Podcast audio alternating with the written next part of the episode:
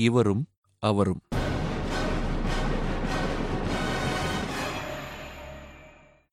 பாபருக்கும் அக்பருக்கும் இடையே உள்ள சின்னஞ்சிறு கமா என்று ஹுமாயூன் பாதுஷாவை சில ஆங்கிலேய வரலாற்றாசிரியர்கள் கேலியாக வர்ணிக்கிறார்கள். சில சமயங்களில் கமா போட மறந்து போனால் வாக்கியமே மாறிப்போய்விடும் என்பதை மறந்து. அதுபோல ஹுமாயூன் இல்லாமல் போயிருந்தால் இந்திய நாட்டின் வரலாறும் மாறிப்போயிருக்கும் அக்பர் நமக்கு கிடைத்திருக்க மாட்டார். நாட்டுக்கு ஒரு மாமன்னரை அக்பரை பெற்றுத் தந்ததன் மூலம் தான் செய்த அத்தனை தவறுகளுக்கும் ஹுமாயூன் பிராயச்சித்தம் தேடிக்கொண்டு விட்டார் என்று கூட சொல்லலாம். கடைசி காலத்தில் ஹுமாயூன் தன் குறைகள் பற்றி புரிந்து கொண்டு வருந்தியதாகத் தெரிகிறது.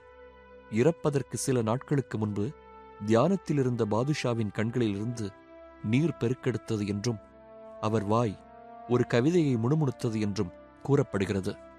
இறைவா கருணைக் கடலான நீ என்னை உன்னுடன் இணைத்துக்கொள். உன் பெருமைகளையெல்லாம் அருகிலிருந்து பார்க்க விரும்புகிறேன். வாழ்க்கையின் பிரச்சனைகளும் துக்கங்களும் என் இதயத்தை நொறுங்கச் செய்துவிட்டன. உன்னை பார்க்க துடிக்கும் இந்த ஏழை பைத்தியக்காரனை எப்போது நீ அழைத்துக் கொள்ளப் போகிறாய்? என்கிற ரீதியில் கவிதை செல்கிறது. கவிதையை ஏற்றியதும் அவரே. ஹுமாயூனின் தோல்விகளுக்கு காரணம் என்ன? கோபம் தாபம் காமம் போன்றவற்றைதான் அளவுக்கு மிஞ்சி போய்விட்டதாக குறிப்பிடுவதுண்டு. மென்மை அன்பு இரக்கம் போன்றவற்றில் ஒருவர் மிதமெஞ்சி போய்விட முடியுமா? வீழ்ச்சி ஏற்படுத்தும் அளவுக்கு போக முடியும் என்பதற்கு ஹுமாயூனை உதாரணமாகச் சொல்கிறார்கள். பாபருக்குப் பிறகு அக்பரும் அவருக்கு ஹுமாயூனும் பிறந்து இந்தியாவை ஆண்டிருந்தால் ஹுமாயூன் உலகப் புகழ் பெற்றிருக்கக்கூடும் என்றும் சிலர் குறிப்பிடுகின்றனர். பாபர் அடித்தளமாக ஏற்படுத்திக் கொடுத்த ஒரு சாம்ராஜ்யத்தை நிலைநிறுத்துவதற்கு வீரமும் கண்டிப்பும் ராஜதந்திரமும் சுறுசுறுப்பும் கொண்ட ஒரு மன்னர் தேவைப்பட்டார். துரதிருஷ்டவசமாக ஹுமாயூனிடம் முதலாவது மட்டும்தான் இருந்தது. சகோதரர்கள் இழைத்த துரோகங்களை தொடர்ந்து மன்னித்துக் கொண்டிருந்தது ஹுமாயூன் செய்த பெரும் தவறுகளில் ஒன்று என்று வரலாற்று ஆசிரியர்கள் கூறுகிறார்கள். விடாமல் தொல்லைகள் தந்து கொண்டிருந்த அவர்களை சமாளிப்பதிலேயே பல ஆண்டுகள் மன்னருக்கு வீணாகப் போனது உண்மை. அதே சமயம் அந்தப்புறத்தில் உல்லாசமாக இருக்கும்போது ஏதாவது ஒரு ராணி மன்னரை லேசாக தமாஷ் பண்ணினால் போதும். சுருக்கென்று ஹுமாயூனுக்கு கோபம் வந்துவிடும். உணவு பதார்த்தங்களை ஒதுக்கி தள்ளிவிட்டு முரண்டு பிடிப்பார். இது போன்ற தருணங்களில் பல முறை விழுந்து விழுந்து அவரிடம் மன்னிப்பு கேட்டாக வேண்டும். பிறகுதான் மன்னர் முகத்திலிருந்து இறுக்கம் அகலும். ராஜதந்திரத்திலும் பாதுஷாவுக்கு குறைந்த மதிப்பீடே தர முடியும். குஜராத் சுல்தான் பகதூர் ஷாவுக்கு எதிராக மேவார் ராஜபுத்திரர்கள் ஹுமாயூனிடம் உதவி கேட்டு அனுப்பினார்கள். என்னவோ ஏதோ என்று குழம்பிய ஹுமாயூன் அதை கண்டுகொள்ளாமல் விட பகதூர் ஷா அதை தொடர்ந்து ஹுமாயூனுக்கு பெரும் பிரச்சனையாக மாறினார். ராஜபுத்திரர்களின் உதவிக்கு மட்டும் மன்னர் போயிருந்தால் அவர்களின் நம்பிக்கையை பிற்பாடு அக்பரைப் போல இவரும் பெற்றிருக்க முடியும். அவர்கள் உதவியோடு ஷெர்ஷாவையே ஒரு கை பார்த்திருக்கலாம். இந்த மேவார் பரீட்சையில் ஹுமாயூன் சைபர் வாங்கியது குறிப்பிடத்தக்க விஷயம். உரையாடல் என்று எடுத்துக்கொள்வோம். பேச்சுவார்த்தைகளின் போது பாபர் ரொம்ப அழுத்தம். முகம் சலனமில்லாமல் இருக்கும். கொஞ்சமாக பேசுவார். எல்லோரும் விவாதித்த பிறகு முத்தாய்ப்பாக சாதக பாதகங்களை அலசுவார். கடைசியில் ரத்தினச் சுருக்கமான சில வார்த்தைகளில் பாபரின் கருத்து வெளிப்படும். முடிவு எடுத்தாகிவிட்டால் பாபரை எந்த சக்தியாலும் மாற்ற முடியாது. அக்பர் விஷயம் வேறு. கணீர் என்று நிறைய பேசுவார். அவர் உரையாடலில் புதிய புதிய விஷயங்கள் எல்லாம் வெளிவரும். மிகுந்த தன்னம்பிக்கையோடு வார்த்தை பிரயோகங்கள் வெளிப்படும். எந்த நிலையிலும் தவறாகவோ நிதானம் தவறியோ ஒரு வார்த்தை விடமாட்டார் அக்பர். அப்பாவைப் போலவோ மகனைப் போலவோ அல்லாமல் ஹுமாயூன் ரெண்டுங்கெட்டானாக போய்விட்டது வருத்தமான விஷயம். ஹுமாயூனின் பேச்சுத் திறமையையும் நகைச்சுவையையும் வினாடி நேரத்தில் கவிதை புனையும் திறமையையும் பாராட்டுகிறார்கள்தான். ஆனால் சற்று அந்நியமான சூழ்நிலையில் கட்டுக்கோப்பாக பேச முடியாமல் ஹுமாயூன் தடுமாறியதுண்டு. ஒரு சம்பவம் பாரசீகத்தில் அடைக்கலம் புகுந்த ஹுமாயூனுக்கு மன்னர் ஷா தாமாஸ் அறுசுவை விருந்தளித்தார். அப்போது ஹுமாயூனுக்கு சகோதரர்கள் இழைத்த துரோகங்கள் பற்றியெல்லாம் விசாரித்து அறிந்து கொண்டார் பாரசீக மன்னர். விருந்து முடிய கையலம்ப கிண்ணத்தில் நீர் எடுத்து வரப்பட்டது. அதில் கை கழுவிய ஷா தங்களுடைய அழகான சகோதரர்களை பாதுஷா எப்போதோ இதுபோல செய்திருக்க வேண்டும். அதாவது கை கழுவியிருக்க வேண்டும் என்று புன்னகையுடன் குறிப்பிட ஹுமாயூன் ஒன்றும் பேசாமல் இருந்திருக்கலாம். ஆனால் மன்னர் ஏதாவது நினைத்துக் கொள்வாரோ என்று எண்ணிய ஹுமாயூன் நியாயமான கருத்து. சகோதரர்களைப் பற்றி தாங்கள் சொன்னது தனக்கு வந்த நீர்க்கிண்ணத்தில் கையலம்பினார். இதில் விஷயம் என்னவென்றால் ஹுமாயூனிடம் வந்து கிண்ணத்தை நீட்டிய பைராம் மிர்சா ஷாவின் சகோதரர். அதிலிருந்து ஹுமாயூனிடம் முகம் கொடுத்து பேசுவதை நிறுத்திக் கொண்டார் பைராம் மிர்சா. தவிர அவரை அனாதை மன்னர் என்றெல்லாம் மற்றவர்களிடம் கேலியாக குறிப்பிட்டு அவமானப்படுத்தினார். ஹுமாயூனை பாரசீக நாட்டை விட்டு வெளியேற்றவும் திட்டம் போட்டார். நல்ல காலமாக ஷாவின் தங்கை சுல்தானா பேகம் ஹுமாயூனின் பக்கம் இருந்தாரோ மன்னர் தப்பித்தாரோ? ஹுமாயூனின் தோல்விகளுக்கு இன்னொரு காரணம் ஜோதிட நம்பிக்கை. ஓபியத்தில் மூழ்குவது போல அளவுக்கதிகமாக ஜோதிடர்களை கலந்தாலோசிப்பது மன்னருக்கு வழக்கமாக இருந்தது. சம்பிரதாயங்களுக்கும் விழா காலங்களுக்கும் புதிதாக மாளிகை ஏதேனும் கட்டும் போதும் நேரம் காலம் ராசிபலன் பார்த்தால் பரவாயில்லை. பாதுஷா ஒரு ஜோதிட வியூகமே தன்னை சுற்றி கட்டிக்கொண்டது பற்றி முன்பே விளக்கமாக குறிப்பிட்டிருக்கிறோம். போதாததற்கு விதியின் நம்புகளும் கொடூரமாக ஹுமாயூனை ரணப்படுத்தியது என்பதையும் குறிப்பிட்டாக வேண்டியிருக்கிறது. பாதுஷா ஹுமாயூன் இறந்த பிறகு புனித மெக்காவுக்கு யாத்திரை சென்ற அவருடைய சீனியர் ராணி ஹாஜி பேகம் அப்படியே பாரசீகம் பயணித்தபோது அந்த நாட்டைச் சேர்ந்த கட்டடக்கலை வல்லுநரான மீராக் மிர்சா கியாஸ் என்பவரை கையோடு இந்தியாவுக்கு அழைத்து வந்தார். அவர் உருவாக்கி தந்ததுதான் டெல்லியில் உள்ள அற்புதமான ஹுமாயூன் கல்லறை. கிபி ஆயிரத்தி ஐநூற்றி அறுபத்தி நாலில் வேலை ஆரம்பித்து மன்னரின் கல்லறையை கட்டி முடிக்க எட்டாண்டுகள் பிடித்தன. பாரசீக கலையும் இந்திய கலையும் சங்கமமாக ஆரம்பித்தது இங்குதான் என்பது தகவல். அமைப்பில் ஹுமாயூன் கல்லறையை தாஜ்மஹாலின் மிக நெருங்கிய முன்னோடி என்று கூறலாம். இந்த கட்டடத்திற்குள்ளே ஹுமாயூனை தவிர மேலும் சுமார் நூற்றி ஐம்பத்தி நான்கு உடல்கள் அடக்கம் செய்யப்பட்டிருக்கின்றன. ஹாஜி பேகம் தவிர மற்றவர்கள் பலர் யார் யார் என்று தெரியவில்லை. ஹுமாயூன் இரண்டாவது முறை டெல்லியில் முடிசூட்டிக் கொண்ட பிறகு நிர்வாகத்தில் மிகுந்த அக்கறை செலுத்த ஆரம்பித்தார்.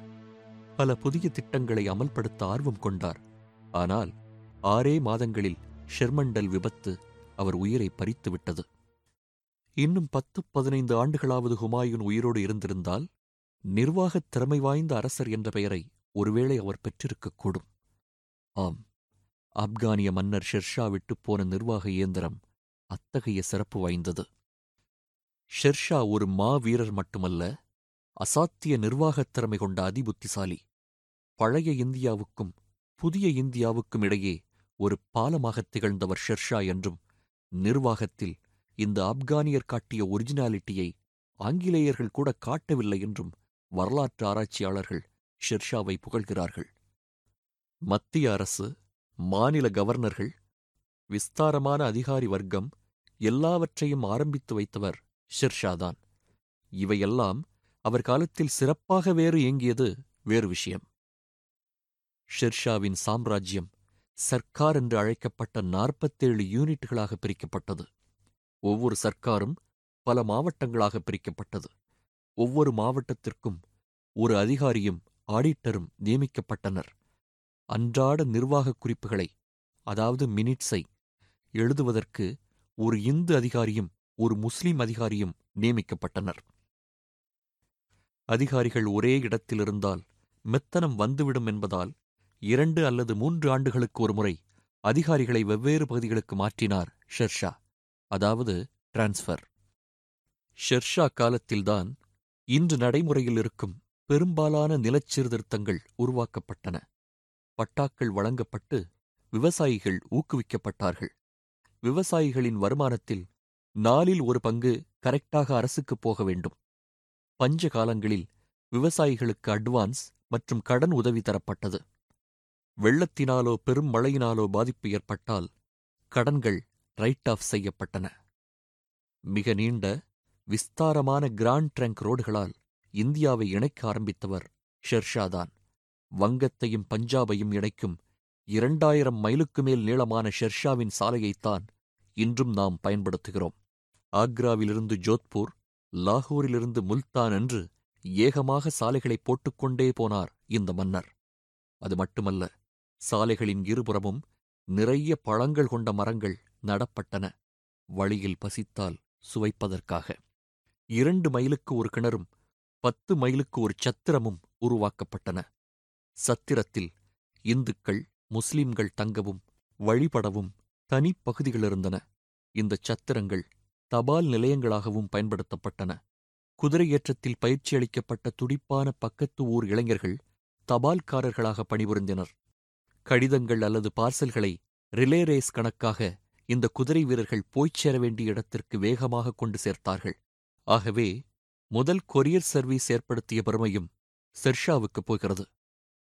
ஒவ்வொரு மாவட்டத்திலும் போலீஸ் படையும் ஷெர்ஷா ஆட்சியில் அமைக்கப்பட்டது. குற்றப்பத்திரிகை முறையாக எழுதப்பட்டது. தண்டனை கடுமை. நெற்கதிர்களை திருடினால் கூட காது அறுக்கப்பட்டு திருடியவர் ஊர்வலமாக கொண்டு செல்லப்பட்டார். ஷெர்ஷா ஆட்சியில் ஒரு மூதாட்டி பானை நிறைய பொற்காசுகளை வைத்துக்கொண்டு வனாந்திரப் பகுதிகளில் கூட இரவில் தன்னந்தனியாக நிம்மதியாக உறங்கலாம். ஏனெனில் திருடர்களே அப்போது கிடையாது என்கிறார் நிஜாமுதீன் அகமது என்னும் சமகால வரலாற்றாசிரியர் சிவில் மற்றும் கிரிமினல் வழக்குகளுக்கு தனி நீதிமன்றங்களும் நீதிபதிகளும் நியமிக்கப்பட்டனர். பொதுப் பணத்தை சுருட்டப் பார்த்து மாட்டிக்கொண்ட ஷெர்ஷாவின் உறவினர்கள் நண்பர்கள் சிலர் இங்கே தண்டனை பெற்றதுண்டு. உத்தரவு அப்படி. ஷெர்ஷாவின் படையில் ஒரு லட்சத்து ஐம்பதனாயிரம் குதிரை வீரர்கள் இருபத்தைந்தாயிரம் காலாட்படையினர் ஒரு பெரும் பீரங்கிப் படை முன்னூறு யானைகள் அடங்கிய யானைப்படை இருந்தன. படை வீரர்களுக்கு மாதச் சம்பளம் நிர்ணயிக்கப்பட்டது. மாதம் இவ்வளவு வீரர்கள் என்று வகுத்துக்கொண்டு ஷெர்ஷாவே வீரர்களுக்கு நேரடியாகச் சம்பளம் விநியோகித்தார். இதனால் ஒவ்வொரு படை வீரரையும் ஷெர்ஷாவுக்கு தனிப்பட்ட முறையில் தெரியும். இந்து முஸ்லீம் என்று பார்க்காமல் திறமை ஒன்றின் அடிப்படையில் பதவி உயர்வுகள் தரப்பட்டன. ஷெர்ஷாவின் பிரதம தளபதிகளில் ஒருவரான பிரம்மஜித் கவுர் என்பவர்தான் ஹுமாயூனை துரத்தி துரத்தி அடித்தவர் என்பது குறிப்பிடத்தக்கது. முதன் முதல் சுமார் ஒரு ரூபாய் மதிப்புள்ள முழு வெள்ளி நாணயத்தை இந்தியாவுக்கு அறிமுகப்படுத்தியவர் ஷெர்ஷாதான் ஒரு ஐந்து வருட ஆட்சியில் இத்தனை சாதனைகளை ஒரு ஆட்சியாளரால் செய்ய முடியுமா? வியப்பாகத்தான் இருக்கிறது. ஆனால் முகலாய ஆட்சியின் நடுவே ஒரு அற்புதமான இடைச்சர்களாக வந்து போன இந்த ஆப்கானிய மன்னர் இத்தனையும் செய்து காட்டினார். பாபரின் தளபதியாக ஆரம்பித்து தன் வாழ்நாள் பூராவும் புரட்சியாளராகவும் போர் வீரராகவும் வாழ்ந்து ஐம்பது வயது தாண்டிய நிலையில் மன்னராக அமர்ந்த ஷெர்ஷாவின் சாம்ராஜ்யம் சிந்து நதியிலிருந்து வங்காளத்தில் கங்கை டெல்டா வரையில் விஸ்தரித்திருந்தது. காஷ்மீர் நேபாளம் அஸ்ஸாம் சிந்து ராஜபுத்னா மால்வா பிரதேசங்கள் அவர் குடையின் கீழ் அடக்க ஒடுக்கமாக இருந்தன. முதிர்ந்த வயதிலும் இருபது வயது இளைஞருக்குரிய வேகத்துடன் வாளை சுழற்றி இந்த ஆப்கானிய வீரர் முரண்டு பிடித்த காலிஞ்சர் பிரதேச இந்து மன்னரை எதிர்த்து அலகாபாத்துக்கு தெற்கே சுமார் நூற்றி முப்பது மைல் தொலைவிலுள்ள காலிஞ்சர் கோட்டையை முற்றுகையிட்டார். கோட்டையை தகர்க்க சுற்றிலும் சக்தி வாய்ந்த கண்ணிவெடிகள் வைக்கப்பட்டன. சில தளபதிகளுடன் சென்று ஏற்பாடுகளை ஷெர்ஷா மேற்பார்வையிட்டுக் கொண்டிருந்தபோது அவர் நின்றிருந்த இடத்திற்கு அருகே தோண்டப்பட்டிருந்த பள்ளத்தில் வெடிமருந்து குவியலாக மூட்டை கட்டி வைக்கப்பட்டிருக்க அந்த பயங்கரம் நிகழ்ந்தது. ஏதோ ஒரு பீரங்கியிலிருந்து சீறி பாய்ந்து வந்த ஒரு குண்டு அந்த பள்ளத்தில் விழுந்தது. ஏக காலத்தில் அத்தனை வெடிகுண்டுகளும் பெரும் சத்தத்துடன் வெடித்துச் சிதற ஷெர்ஷா உட்பட அருகில் இருந்த தளபதிகள் அனைவரும் தூக்கி எறியப்பட்டனர். அங்கங்கள் துண்டிக்கப்பட்ட நிலையில் பலர் அங்கேயே உயிரிழந்தனர். விபரீதம் புரிந்து கதறிக்கொண்டு ஓடிய வீரர்கள் குற்றுயிராக கிடந்த மன்னரை கூடாரத்திற்குள் கொண்டு வந்து படுக்க வைத்தனர். உடலெங்கும் ரணகாயங்களுடன் கடுமையான வலியில் துடித்த இந்த மாவீரர் அந்த நிலையிலும் மற்ற தளபதிகளை அழைத்து கோட்டையை எப்படி கைப்பற்ற வேண்டும் என்று திட்டம் வகுத்துக் கொடுத்தார் என்று வரலாறு நமக்கு தெரிவிக்கிறது அவர் போட்டுக் கொடுத்த திட்டப்படியே டெல்லி வீரர்கள் காலிஞ்சர் கோட்டையை அன்றே மாலை நேரத்திற்குள் வெற்றிகரமாக கைப்பற்றி ஷெர்ஷாவின் கொடியை ஏற்றினார்கள். இது நிகழ்ந்த தினம் மே இருபத்தி ரெண்டு கிபி ஆயிரத்து ஐநூற்றி நாற்பத்தி ஐந்து. இந்த வெற்றிச் செய்தி வந்து சேர்ந்ததும் கடைசி மூச்சிலிருந்த ஆப்கானிய மன்னர் மெலிதான புன்னகையுடன் மிகுந்த சிரமத்துடன் தலையை அசைத்து அப்படியா இறைவனுக்கு நன்றி என்று முணுமுணுத்த மறுகணம் அவர் உயிர் பிரிந்தது. பீகாரில் பாட்னாவுக்கு அருகே சசாரம் என்னும் ஊரில் இந்தியாவை ஆண்ட மிகச்சிறந்த மன்னர்களில் ஒருவரான ஷெர்ஷாவின் கல்லறையை நாம் காணலாம். மிகுந்த ஒரிஜினல் புத்திசாலித்தனத்தோடு ஷெர்ஷா உருவாக்கிவிட்டு போன நிர்வாக இயந்திரம் மேலும் சிறப்பாக முழு வேகத்தில் விஸ்வரூபம் எடுத்து இயங்க காத்திருந்தது ஒருவருக்காக. அவர்தான் முகலாய சூப்பர் நட்சத்திரம் அக்பர்.